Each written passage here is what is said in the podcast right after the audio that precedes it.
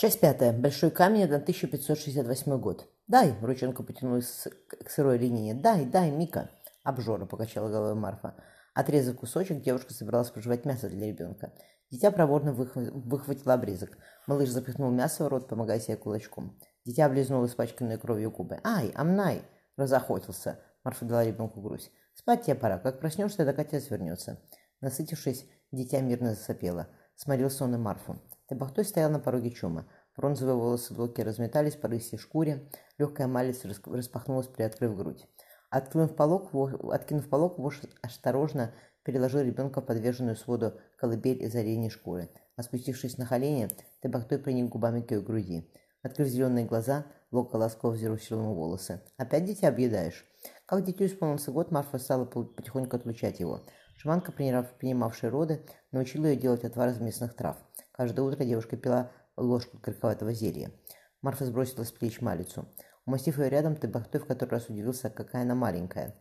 Лагони вождя казались, казалось, накрывали ее всю без остатка. Взяв его руку, Лока повела, повела сильные пальцы вниз. От ее волос пахло багульников.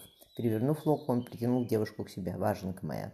В чуме пахло молоком, и домом пахло счастьем. «Все готово», — Тебахтой поцеловал ее висок. «Только...» — он замялся. «Что?» — покосился на него Лока.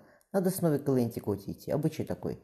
Теперь дитя отец нести должен. Через два заката на третий вернемся. Ты жди. Тятя! Раздался из колыбели звонкий, с колыбели звонкий голосок. Откинув полог, Дождь поцеловал дитя в теплую макушку. «Кто мой бельчонок?» «Я!» С детского личика на, надежд... на вождя смотрели зеленые материнские глаза. Дитя протянуло ручку. «Олау так?» Наибахтой отвязал от пояса крохотный ножик с резной костяной ручкой. «Паны!» Малыш схватил ножик. На нежном пальчике выступила кровь. Дитя, насупившись, засунуло палец в рот. «Не ты». «Именно. Ты бахтой поставил ребенка на пол. Ходить будешь?» Дитя уверенно заковыряло к матери. Вождь, присев, обнял их обоих. «Смотри, что я вам принес». Он развязал кожаный мешок. К ногам Марфа пхнул поток золотых самородков. «Ты на охоту ходил», — ахнула она. «Разная охота бывает». Ты открыл второй мешок. «Дай руку». Девушка набрала в ладонь горсть изумрудов. «Глазам твоим», — ласково сказал Табахтой. Зарывшись камни золота, радостно хохоча, дитя подбросило их вверх. Расстелив на столе карту, Ермак оглядел собравшихся. Жалованную грамоту Яков Никеевич, он поклонился грузноватому мужчине, от государя получил. Если теперь истоки часовой земли строгановские, так нам туда идти и поселение закладывать. Иначе толку от грамоты вашей не будет, бумага она останется. Был кто в тех местах? Коротко спросил Никей Строганов. Григорий, средний сын, покачал головой. Десять лет назад получили мы от Ивана Васильевича грамоту на Камские земли. Однако тогда только Уси часовой нашим стало. По реке вверх никто не ходил. А Никип вернулся к Ермаку. Кто там из народцев живет? Астяки, они опасность небольшая. И татары, сей посерьезней, вздохнул Ермак. А если задружиться с астяками? Нет у них вождя единого. Ермак взглянул темные глаза старика. Татары хану подчиняются, вроде проще сие, но с ними не замириться, их надо бить до последнего. Если астяки с татарами снюхаются, худо нам придется, подал голос доселе молчавший с ним Семен Строганов. «Всего и боюсь», — Рымак прогладил вороную бороду. «Ежели мы вверх по часовой пойдем, так она в большой камень ведет. По реке сподручней, с дружиной плыть. В всех местах есть реки, что на восток текут. Так мы горы и перевалим. Сибирь».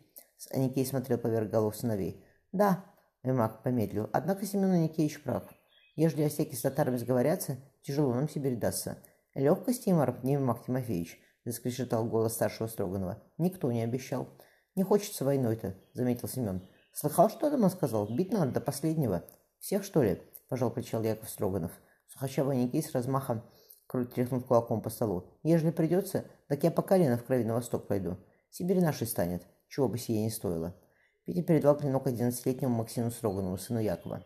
«Смотри, ежели у тебя запястье слабое, меч ты долго не удержишь, хоть и короткий». Никита Строганов, сын Григория, на два года младше наверного брата, упражнялся с кинжалом. «Ты тоже», — Петр повернулся к нему.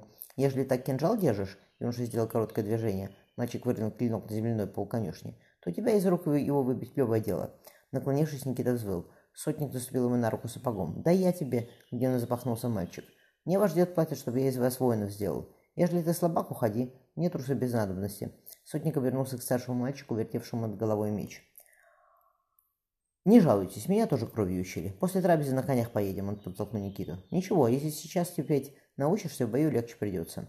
«Сотник!» – ворота конюши просунулась русая голова. «Атаман тебя кличет». «Сколько у нас людей обученных?» – коротко спросил Ермак. «Таких, чтобы завтра бой десятков пять наберется. Сказывал ты, что в Чуды не бывал. Бывал, знаю те края. Помнишь, говорили мы, что еще при царе Иване Великом ходили наши отряды той дорогой на Большой камень? Петр склонился над картой. «Здесь», — показал он. «Коли к истокам Вишера подняться и через перевал пойти, путь на восток есть». Ермак обернулся к Строгановым. «Прежде чем на часовую соваться, надо людей в деле посмотреть. На дворе мечом размахивать каждый мостак. А в крови, крови дружина не нюхала. Заодно и глянем, что за остяки в тех краях живут». Аникей кивнул. «Прав ты, Ермак Тимофеевич. А чертя голову в схватку с ханом бросаться не след. Только людей положим зазря. Сходите с Богом всей дорогой. Потом за серьезное дело примемся. Батюшка, раздался от двери нежный голос, трапезные заждались вас. Если б не жена твоя, Семен, мы все от города померли. Подмигнув старшему сыну, Никей повернулся к невестке. «Спасибо, Анна Никитична, не оставляешь ты нас заботой». Анна Строганова, высокая, с убранными под платом, платок с золотистыми косами, поклонилась мужчинам. «Милости просим наши хлеб-соли отведать». Встретившись рядом с синеглазым сотником, она быстро вышла из палат. Равнину заливал праздничный закат, на западе небо клонилось в черноту. Над горным хребтом повис узкий серпик луны. Марфа жила их за границей стойбища. Всматриваясь в приближающиеся тени, она облегченно перекрестилась. Вернулись оба. Тебахтой коротко обнял ее. Марфа взяла безмятежно спящего младенца.